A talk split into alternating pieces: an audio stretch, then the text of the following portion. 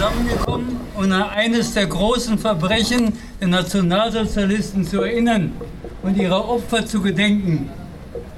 Am 9. November 1938 organisierten die Nazi-Behörden die Reichspogromnacht, brannten im ganzen Reich die Synagogen nieder.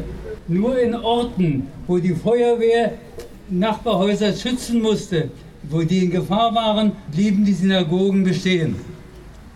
Dieser Pogrom war Teil der langen Kette der von Anfang an geplanten Vernichtung der deutschen Juden Boykott jüdischer Ärzte und Rechtsanwälte, Entlassung der jüdischen Lehrer, Boykott der jüdischen Geschäfte, der gelbe Fleck, Professoren, Richter wurden enteignet, Enteignung der Wohnungen, Einweisung der jüdischen Bevölkerung in Judenhäuser. Wenn Juden ein Einwanderungsland fanden, was nicht schwierig genug war, mussten sie Reichsfluchtsteuer zahlen. Nach der organisierten Brandstiftung wurden tausende Juden in Konzentrationslager verbracht und den jüdischen Gemeinden eine Milliardenbuße auferlegt für die Beseitigung der von den Nazis verursachten Schäden. Wir gedenken der jüdischen Opfer, deren Leiden schließlich in Theresienstadt, Auschwitz und in anderen Vernichtungslagern endete. Wir gedenken auch all jener, die Solidarität mit den Verfolgten zeigten. Trotz der damit verbundenen Gefahren, die Juden versteckten und auf andere Weise ihnen Hilfe gaben. Es gab auch damals, wie immer, zwei Deutschländer. Die herrschende Klasse, die den Faschismus mit all seinen verbrecherischen Zielen wollte, Vernichtung der Juden Zerstörung aller Arbeiterorganisationen, Aufrüstung und Krieg. Es war der zweite Versuch des deutschen Kapitalismus, zur Weltmacht zu werden. Der Kommunist August Thalheimer hatte es bereits Anfang 1929 gesagt. Und die deutsche Arbeiterbewegung, freie Gewerkschaften, Sozialdemokratie, kommunistische Partei zur antifaschistischen Einheitsfront gegen die gemeinsame Gefahr, gegen die gemeinsame Bedrohung aufgefordert. Wer Brecht spricht vom aufhaltsamen Aufstieg des deutschen Faschismus, man hätte den deutschen Faschismus äh, im Januar 1933 verhindern können, den scheinbar legalen Staatsstreich. Hitler hatte im Juli 1932 den führenden Vertretern der deutschen Bourgeoisie, sein Programm nochmals erläutert. Und am 3. Februar 1933 erklärte er, die Nazis würden tausend Jahre regieren. Marxismus, Bolschewismus und Judentum habe man bereits vernichtet. Es genügten zwölf Jahre, um die großen Verbrechen des deutschen Nationalsozialismus zu vollenden. Industrie und Banken finanzierten seine Partei. Die Reichswehr gab ihm die Waffen für die Terrortruppen, die gedrillt wurden auf den Gütern der deutschen Großgrundbesitzer in Pommern und Ostpreußen. Professoren machten die völlig unwissenschaftlichen Theorien zur Rechtfertigung der Nazi-Politik. Der Staatsapparat ließ ungestört gewähren. Die Kirchenfürsten gaben ihren Segen. Das ist die aktive Schuld, die aktive historische Schuld des deutschen Kapitalismus. Seine Sprecher waren keine Traumwandler, sie wussten, was sie taten.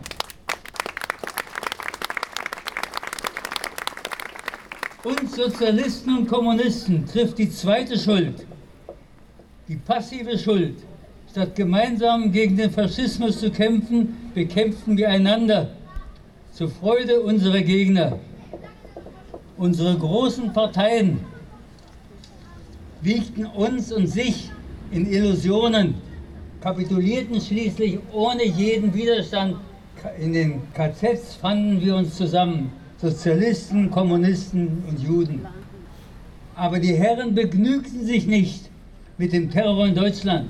Sie fanden immer neue Feinde, die spanischen Arbeiter, die Tschechoslowaken, deren slawische Bürger angeblich auch der nordischen Rasse unterlegen seien. Toleriert von den westlichen Demokratien, deren herrschenden Antikommunismus und Antisemitismus keineswegs fremd waren, marschierte die Nationalsozialistische Partei von Erfolg zu Erfolg, von Sieg zu Sieg. Hitler befehligte eine unbesiegbare Wehrmacht und war der größte Feldherr aller Zeiten.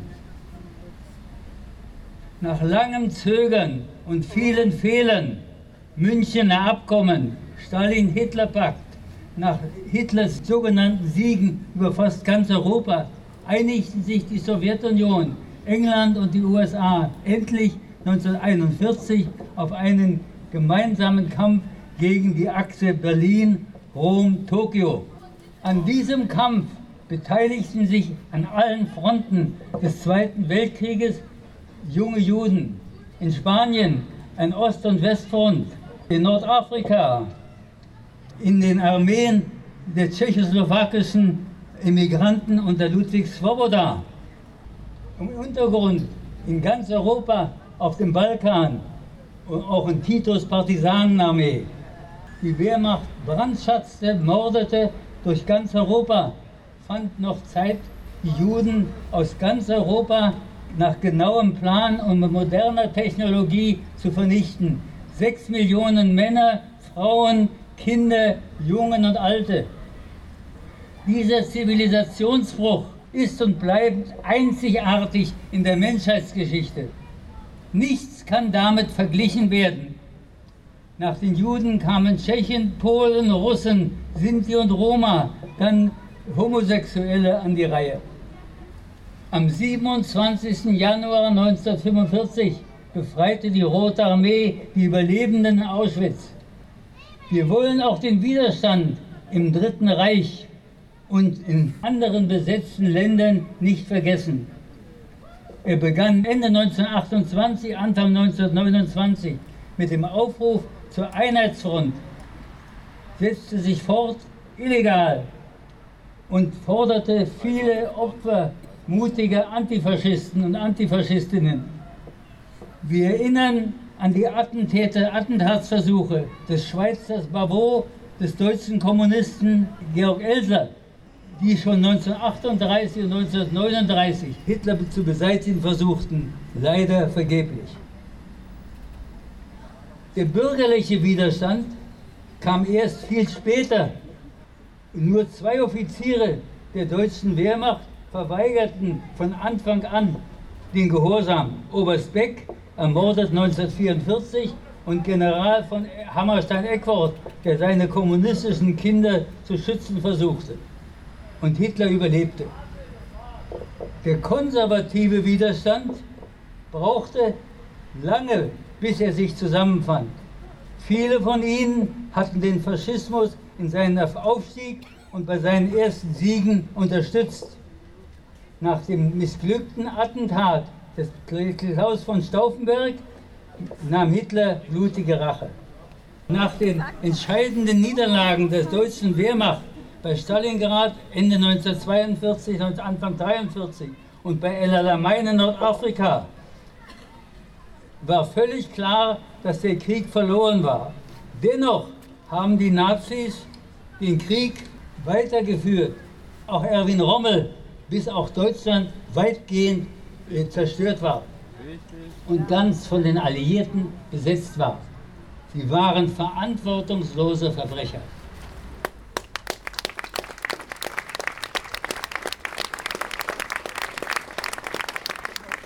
Wir leben wieder in einer kriegsgeschwängerten Zeit einer großen Militarisierung der Weltpolitik mit neuen Fremdenhass und Antisemitismus, in der der Bundespräsident seine neue Töne anschlägt.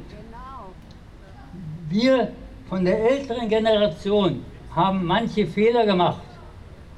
Wir hoffen, dass ihr, die jüngere Generation, von unseren Erfahrungen lernen würdet und Kenntnis nehmt. Während den Anfängen Nie wieder Krieg, nie wieder Faschismus. Keine deutschen Soldaten und keine deutschen Waffen ins Ausland. Nie wieder Antisemitismus.